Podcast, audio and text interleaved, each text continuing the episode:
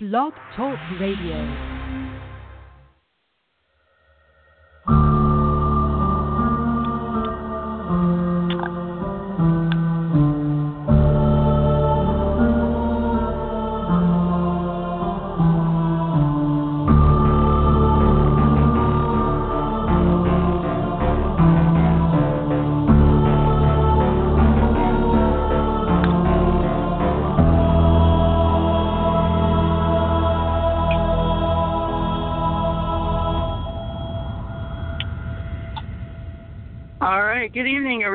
Welcome to another exciting episode of Frights the Round Table. I'm your host, Jonathan Moody. Uh, before I get to my guest, I'd like to remind everyone to like us on Facebook at Frights the Round Table or follow us on Twitter at Frights R&B Table and uh, follow us on Instagram at Frights the Round Table.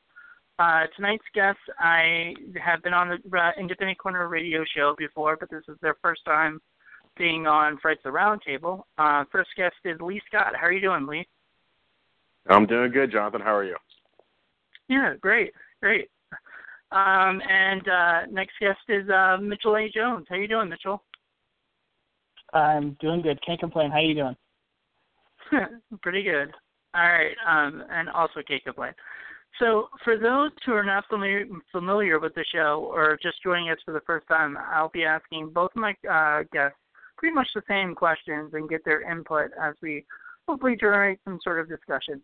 Um, so here we go. Uh, first question right off the bat is: uh, Did you guys did you guys go to film school, or do you think it's uh, needed these days to go to film school? Uh, Leigh.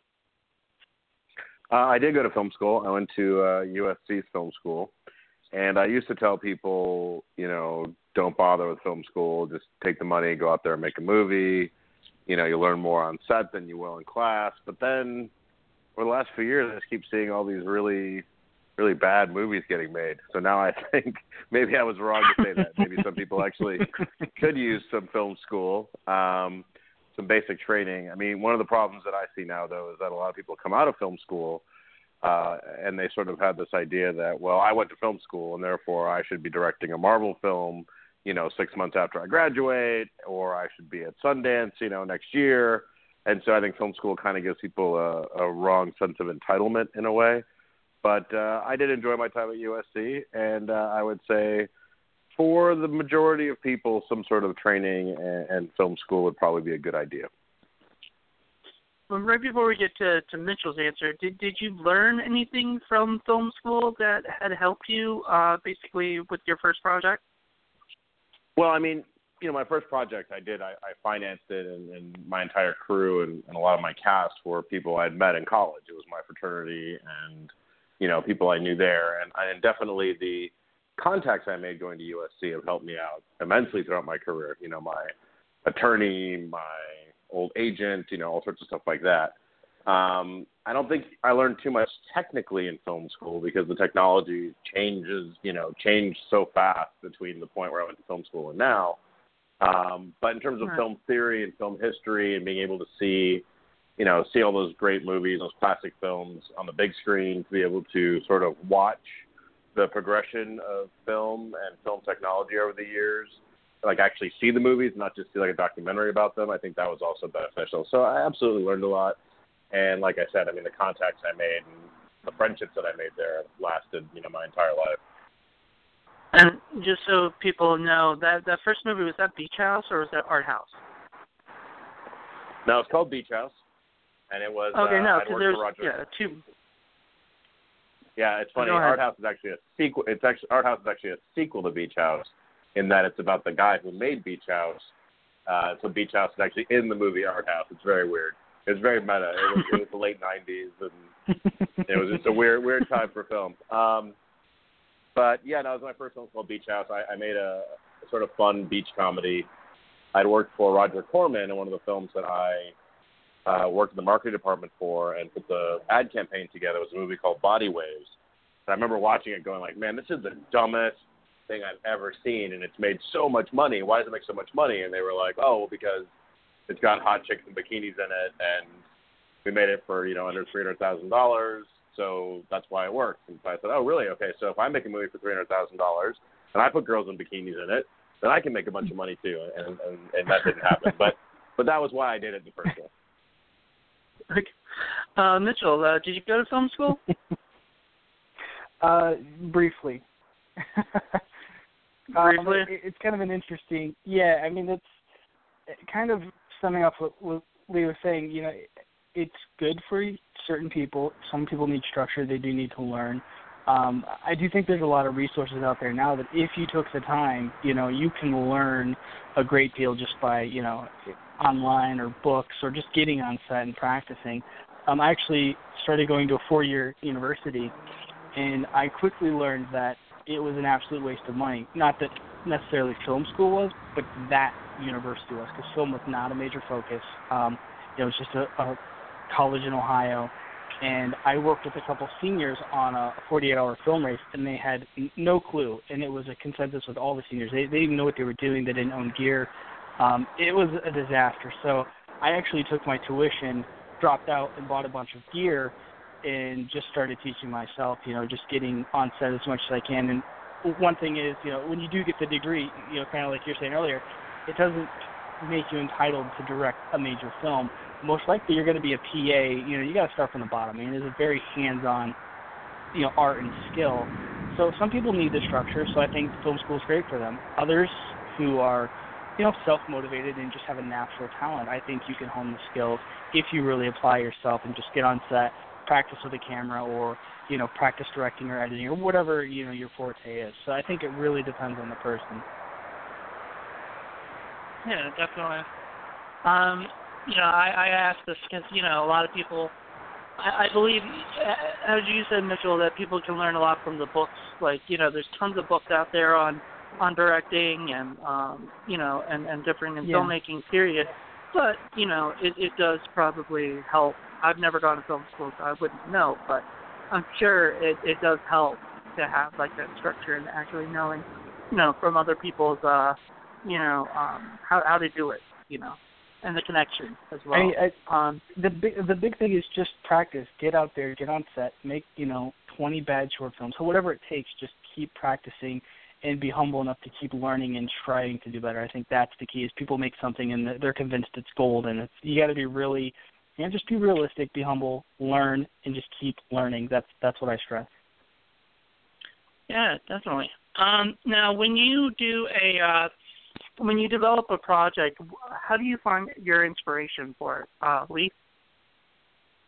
Uh, it depends. I mean, things sort of come in different ways. When I worked at the asylum, they literally would wake me up and say, "We need a movie about an exorcism because they're doing an exorcist movie in theaters next month. So write something by tomorrow." And so that was my inspiration while working there. Um, and I, I sort of have a bunch Hello? Please, did we, Mitchel, are you there? Nope, I'm I'm still here. I think we lost Leigh. Hello. I think Asylum heard him give away their secrets and I cut off his line. I hope not. Uh, hey Leigh, if you can hear us, uh, call back in or something because it still says he's on, but yeah, I don't know. Crap, that's really weird. Um. Well, all right. Uh, let's go. Let's go to you first, uh, Mitchel, I guess, and then we'll wait for Leigh to um, developing inspiration for projects. I guess I don't know. I mean, it just you know, you just get an idea, or a lot of times for me, music is really inspiring. I'll listen to just like instrumental tracks and stuff that's kind of in a mood like it's horror because that's what I like writing. Um, but inspiration strikes anytime, any day, doing anything. You know, if you're staring at a screen trying to be inspired, that's when it's not going to happen. You just have to, you know, go about your day hmm. or whatever. I mean, it's you can't you can't force it. You know, you just got to try to yeah. let it come naturally. I mean, which is kind of frustrating too, but you know, it it just strikes when it wants to strike, I guess. All right. Uh, we we do have Leigh back on. Uh, sorry, I don't know.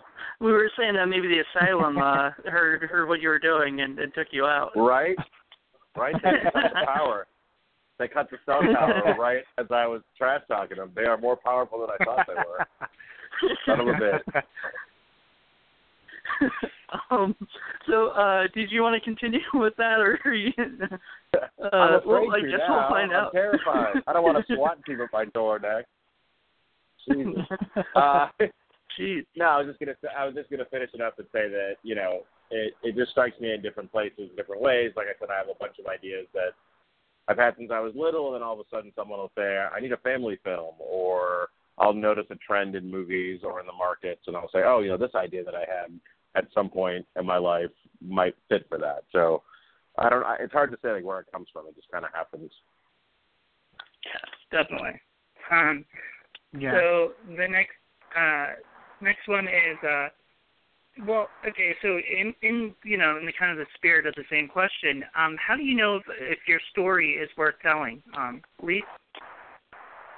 Um, I don't know. I think uh, that's a really tough question because I don't think anybody really ever knows that. I think that part of that depends on the execution. So you could have a really great story that needs to be told, and you could screw it up, and therefore it's not not worth telling at that point.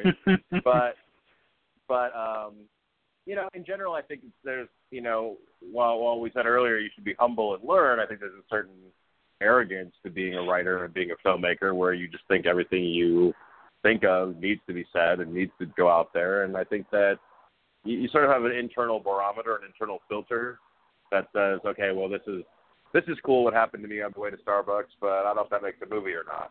Whereas other people, I don't think have that filter, and they make the movie about their day at Starbucks. so pretty much. uh, what do you think, Mitchel?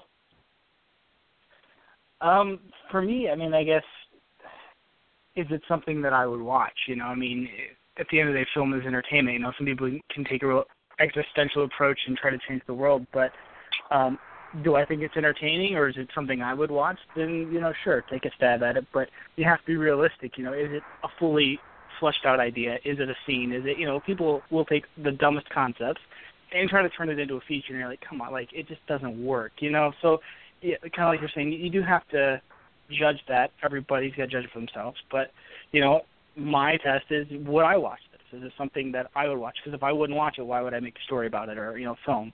You know, I think that's the big key. Yeah. Yep. Definitely. Um, now, uh, what is a typical day on set for you guys? Like, um, Leigh? Um, well, there's never a typical day. I mean, that's that's kind of why we do this. I mean, every time you jump into a movie, it's a different, you know, different crew, different type of film. Usually, I mean, for me, I've done stuff all over the map. So the horror movies feel different than the kid films and the fantasy films and the action films. Um, but usually, the the lower the budget, the more you feel like you're constantly putting out fires and like waiting for like the next shoe to drop. Um, the bigger the budget, the more controlled it is, and the more you feel like, oh, I can actually like focus on my job today. So it just it really varies on the film. I mean, I try I try to Yeah, keep but- the the attitudes the attitudes fun and light, and I try to make sure people know that this isn't the end of the world, but it's also very important and serious to the people who are doing it. And uh, you know, I try to ride the line between that sort of professional and then a bunch of kids making a, a show in the backyard. I think that's important that people don't get people don't get too caught up in themselves and their jobs and their professional titles and blah blah blah and just be like, hey, like we're all here to do something cool, so let's do that and not freak the hell out. Right. Yeah, definitely. Uh, what about you, Mitchel? Uh, mine would be the latter half, the constantly putting out fires and waiting for the other shoe to drop sort of thing. Uh, the joys of micro to no budget filmmaking, um, just hectic. I mean, you you can organize and plan and map everything out, but when it comes down to it, I mean, you're wearing multiple hats on set. You know, it's it's wrangling kittens. I mean, you're just you know you're just doing your best to try to keep things on task. Obviously, you're having a good time and you try to keep the mood you know up. And we, every time we're done with the set, whether it's crew or actors, they always said they had a blast and they you know totally come work with us again, and that's important. But ultimately, you get something that you're proud of too. So it isn't just some you know futile attempt of a really bad 48 or something. You know, like you are creating something that people can be proud of. Um, but it's it's busy. You know, independent film is it sounds like fun, and then you know people jump into this and they realize there's a lot of hard work, a lot of long days, but it's a passion. You know. Yeah, definitely. Um, now, I guess going with that um, as well, um, what what's the difference? What do you think is the difference between a good director and a bad director, uh, Leigh? well, you know, I for a while I was producing sort of um, mid-range films for studios like Lionsgate and Anchor Bay and stuff like that, which was very lucrative but also very frustrating.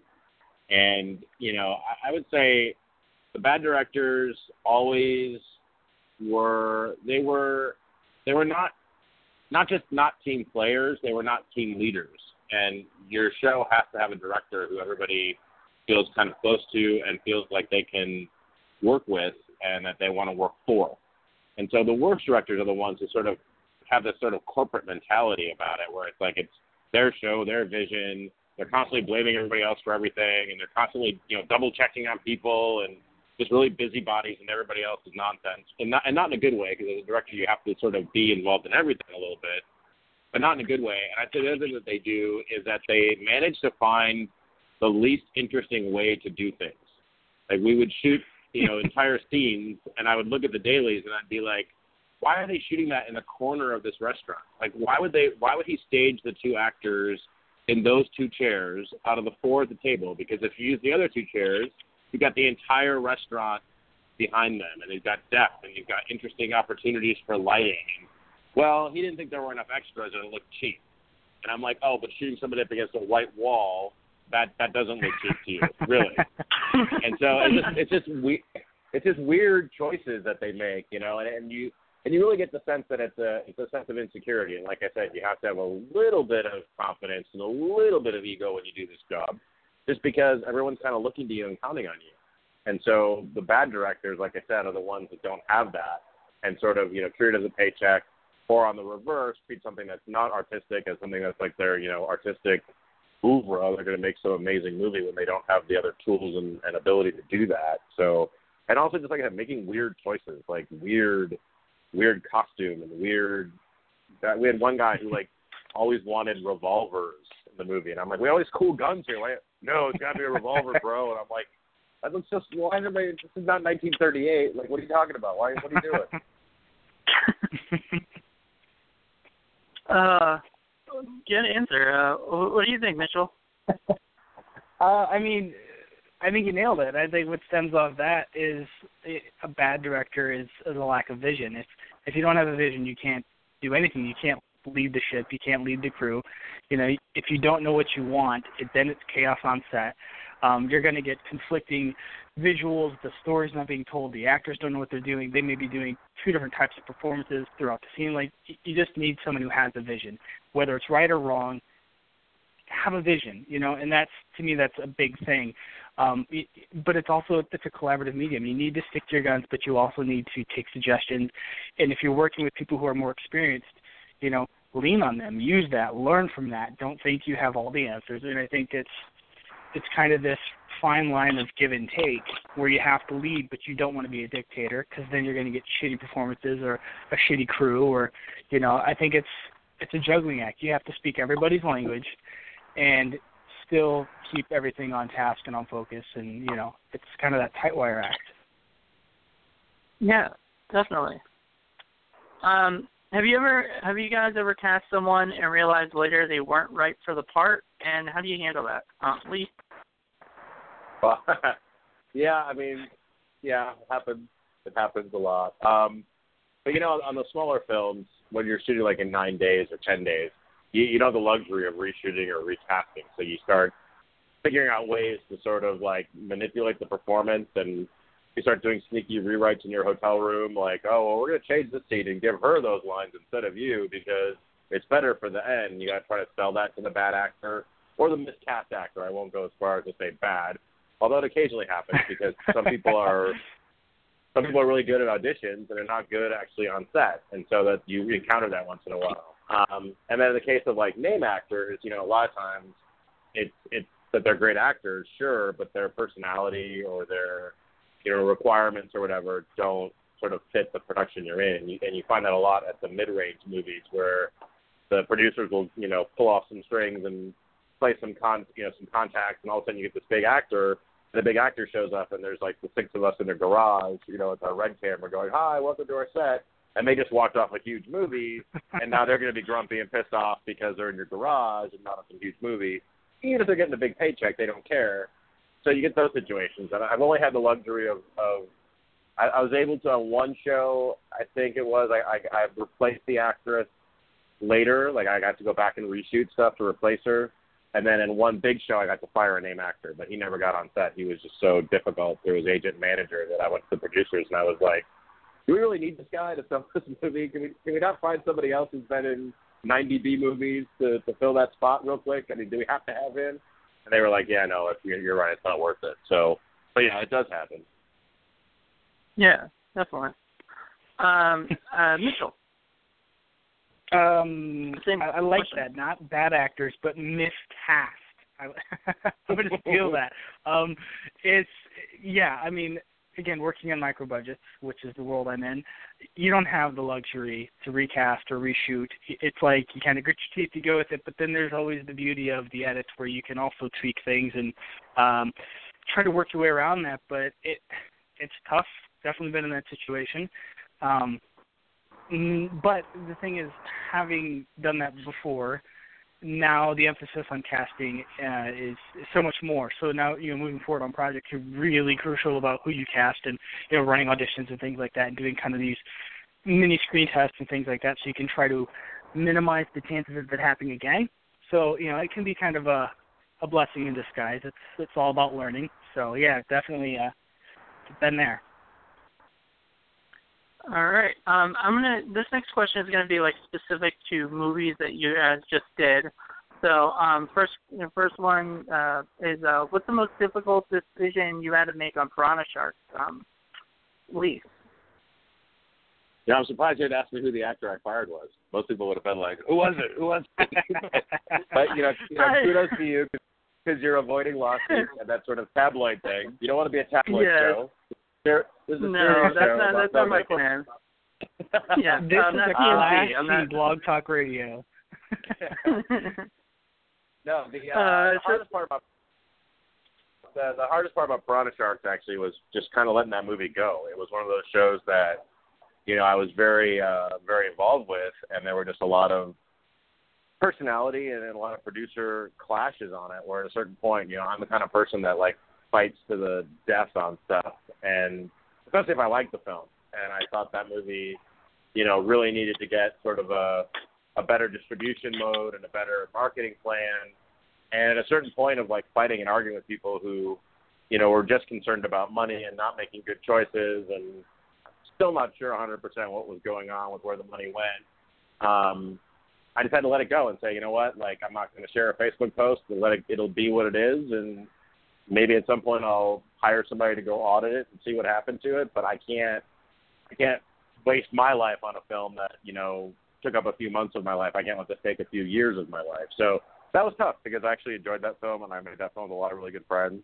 And I think that the movie is it's one of the more special ones in the sense that it's actually a really tight, solid little genre movie. and It's it's really funny and I, I just feel like it got kind of brushed over that it wasn't handled right. But like I said, I had to I had to say goodbye at a certain point. well, I mean, it is. I guess it is distributed on Amazon Prime, so it's it's got a it's out there a little bit, you know. It is, but it's one of those So- things where if you you know if you really did push it and market it right and use social media, it, because it is basically a parody of the Sci-Fi Channel movies and the Asylum movies.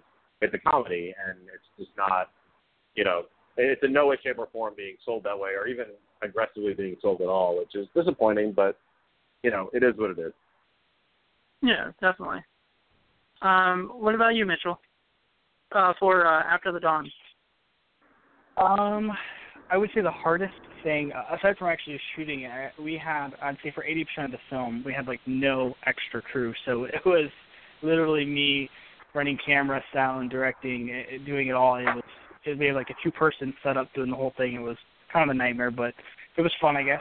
Um, but we, the first thing we shot was the end of the film, and we brought on all the effects. We brought a a great effects artist here from Minneapolis, and we drove like four hours away from uh, our home base into Wisconsin to to film the final scene, and it was an all night shoot, uh, like negative 20 out in the middle of winter. But because we didn't, it was the first you know shoot that we did for the film. This was obviously a while ago. Um, it didn't turn out well. The lighting was was atrocious. We actually brought on a crew for this, but everybody kind of dropped the ball um, because we didn't have a rhythm going into it. And we got back, ran through the dailies, and we had to scrap everything. And we just said, okay, well, moving forward, you know, we kind of got a game plan, but making that decision, knowing you spent the money, all the time and energy, you know, it ended up getting chopped up into behind the scenes featurettes and stuff, so it still exists somewhat, but just having to make that decision of, wow, we literally just blew all this money, we didn't get what we needed, but, you know, for the sake of the film, you can't just put it in there because you shot it, you know. So I think that was one of the hardest parts of, you know, just dealing with that, especially on a first feature film and it was definitely a big ordeal. All right. Um, I guess this is going to be the last question before we find out what you guys been up to um, and everything. Um, uh, do you classify yourself as a visual director, an actor's director, or a little bit of both? Uh, Leigh? Um, interesting question. I think I think a little bit of both, but I will say that I do tend to lean on the visuals to help tell the story. Uh, I'm not big on those movies where it's, you know, just shoot coverage and let the people talk. Um, but I definitely think that I try to make the environment good for the actors, and I and I try to let them sort of do their own thing, um, and, and just kind of rein them in more than anything else, so they're not too huge. But I but I do I do like big, faster, quick performances and like I said, I do lead on the visuals, so I'm gonna try to make sure I get more shots rather than more takes, if that makes. Yeah, definitely. Um, what about you, Mitchel? Um, I would definitely say visual. Uh, I'm I'm kind of a camera junkie. Love shooting. Um, I think every like every time we're a shoot, we have someone, the DP or, or a camera op. I end up running camera anyway. I just love framing. I love shooting, but I'm really striving and trying to learn to be more of an acting director. Um, not for talking heads, because I agree with with Leigh. You have way too much of that. That's just it. Kills the story. I mean, filmmaking is a visual medium, but more so, so I can help push an actor's performance and really get more range. Because I think you know I'm, I'm a big fan of you know films from like the 70s and, and some of the 80s and stuff where you have these really great performances with not a lot of dialogue. And I think you know, to get that, you have to have a visual eye first off, because you got to have, you know, you want gorgeous shots to complement or evoke emotion. But if I can work with an actor and learn their language to push them to places they wouldn't normally go or they need help going for my vision, I think that's crucial. So for me personally, I'm trying to study and learn more about working with actors so I can be, you know, more of a, a balanced blend. Yeah, definitely. All right. Well, um, you know, let's uh, let's see what you guys been up to. Leigh, what have you been up to lately? Well, I uh, I've been doing a lot of uh, commercial work last like year or so. Um, but while I've been doing that, I've been working on briefly. One is I'm doing a documentary for PBS right now about uh, the city of Gary, Indiana, and uh, sort of the problems that are going on down there. So I'm going to be back and forth to the Gary, Indiana area over the next couple of months if people want to come visit. Um, and then I have a uh, two features. One that we just signed a major actor onto, and since uh, you didn't want to hear how I fired Eric Roberts, I'm not going to tell you who it is. Um, so nice. that and that's a that's a female centric sort of John Wick story, I would say. It's probably the closest thing to it, with a female lead. And then I've got another film which is a uh, fantasy action adventure film with characters that everybody already knows which is which is cool. And those are both sort of in the the upper echelons of the budgets that I usually work at. So these are probably the one will be the biggest film I've ever made in terms of budget and cast. Um, and then also the Penny Dreadful film that I did, we are relaunching it and we're putting out new episodes online starting next month. So it's going to be like little horror short films that are each set in different time periods.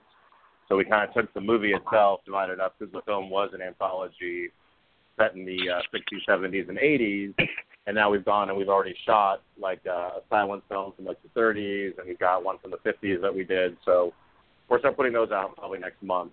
Um, flashy, flashy online format that will make everyone excited. Awesome. Um, how can people reach you if they, uh, you know, social media wise? Uh, you got my Facebook page. It's the real Leigh Scott to avoid all the imposters, and uh, I'm also on Twitter with the same with the same handle, I believe. Uh, I just started using Instagram, and uh, I keep forgetting to use it, so that's my problem. Like, I could probably be more effective than if I actually used it, but it's like an afterthought. like, oh, I should have I should have Instagram that. Damn it! So I have like a hundred followers or something stupid, but I don't really care. Um, and also, you know, you can you can always re-Instagram it. You can always post it again anyway, if you want. I know, I know, I know, but it just that sounds like way too much effort now. That's that's it's already it's already escaped my it's escaped my mental purview. It's gone. Um, and uh, let's see, yeah. Also, email for my company. It's uberfilmscott at gmail. But don't send me scripts though, because then you're gonna say that I stole your script later. It's a big deal, and just don't do that. but actor submissions, that Yeah. sort of stuff, crew jobs, whatever. Definitely. Uh, what about you, Mitchel?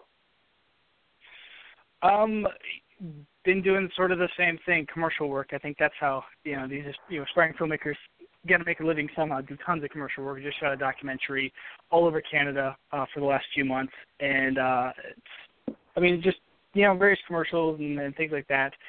Um, but we're gearing up to do uh, two features uh, this summer, and currently in the middle of um, shooting a segment for an anthology film called American Horror X, um, which is being produced by couple great filmmakers down in Alabama. Um, we were I was asked to be a part of that, so shooting segments for that. It's basically um, so ten filmmakers, ten subgenres of horror uh, with ten minutes each. So basically, going to wrap that into a, a pretty cool anthology. That's going to be pretty wicked.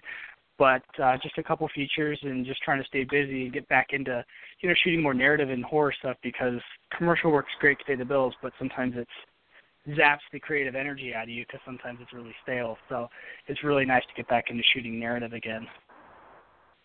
Awesome. Oh yeah, commer- Uh, commercials, and- commercials will destroy you. Yes, yes, it will.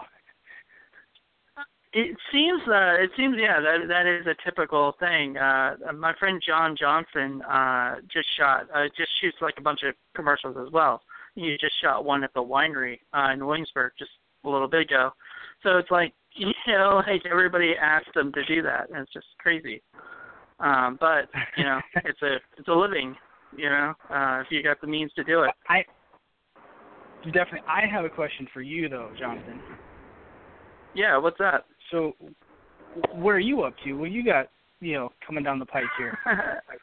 I have way Come on, too much shameless to discuss right now, so I uh well uh this uh I guess was it uh this Saturday and Sunday I'll be at Tidewater Comic Con shooting my first uh talk series for Indie Corner TV. So we're gonna I'll be interviewing hopefully some really cool people. I know uh Karan Ashley from um and Power Rangers, uh the Yellow Ranger, uh has already agreed Oh, nice. to to come you know, to do an interview. So you know, I'll be doing that. Um and uh hopefully one day I'll be like, you know, if I ever meet you guys in person, you know, you guys will be part of the Indie Corner TV thing. You know, essentially when I start really getting it out there. Yep. Um and so I'm also doing a bunch of web series, uh The Invited, uh was it um Ur- Urban Legends to Die For, you know, Scary Story Slumber Party is turning into a web series and few other things. So I mean we've just been busy. So I, I'm really like excited about the hearing the Penny Dreadful uh thing, Leigh, because uh uh I, I own that movie and I love it. And uh so I was I was disappointed by one thing. I will tell you this, and it's not even a bad disappointment, but it's just the Boy Scout one should have been like one of the movies on it, like on the regular, not just a bonus. It was so you know, good. It, it, thank you, but it, it shifted because we sort of packaged it for different markets. And so, like in Europe, for example, it was that way. Like the European version has the Scout as the other story, um, but in the U.S., the distributor wanted it that way. They they thought that one was more more appealing in some way. I don't know what their logic was. They're they were a terrible distributor, so clearly their logic is out the window. But but but yeah, I mean, I think uh, sort of dividing it up and um, doing this new thing with it. It's kind of cool to try to brand it as as a as a different thing, and also trying to monetize it in a different way because it was an anthology and they are shorts. I think people might be interested to just you know download or watch a segment of it if they don't want to spend the full you know two hours. They can spend anywhere between you know three minutes and thirty minutes watching different ones. Yeah, definitely, and uh yeah, and the, the Scout, it just felt like a uh you know Steven Spielberg inspired uh you know or you know kind of thing throwback. You know, like yeah, that was that was totally yeah that was totally the plan was that was the '80s that was the '80s style one. Yeah, so it was, it was definitely really good, but uh yeah, the whole thing was great. Um and uh I'm you. very happy to to own it and everything. Um but uh and everybody should check out your guys' films. I know um I know uh, After the Dawn is available on uh isn't it available on uh DVD as well as um uh I think online on kingsofhorror.com have it. Yep. Or whatever. Yeah, it's it's yeah, it's been a little bit of everywhere. So yeah, I mean, there's it's on a ton of sites, so definitely available. And I'll be uh interviewing Nicole tomorrow. So uh Yeah, uh tomorrow night at uh you know, was it uh Independent Corner, so people should check that out. Um how can people reach you, Mitchel? Um, honestly, a Facebook, uh, just Mitchel A. Jones. Uh, I have an Instagram, which is Director Mitchel Jones. Um, I'm pretty easy to find. Just yeah, hit me up online or you know whatever. All right, and and last question right before we end. What do you guys think about Twitter? Because I know Leigh, didn't you? You used to really use Twitter a lot more than I think you used Facebook back in the day.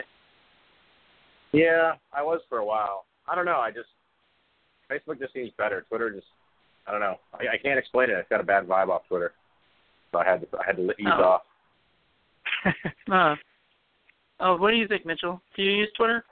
Um, I have a Twitter. I tried. You know, Twitter confuses the hell out of me because like you know, super short messages. They're all like encrypted. I mean, it's like all Greek to me, and you know, hashtag this. I, I it does. I don't get it. I'll I'll do Instagram because it's photo, super simple.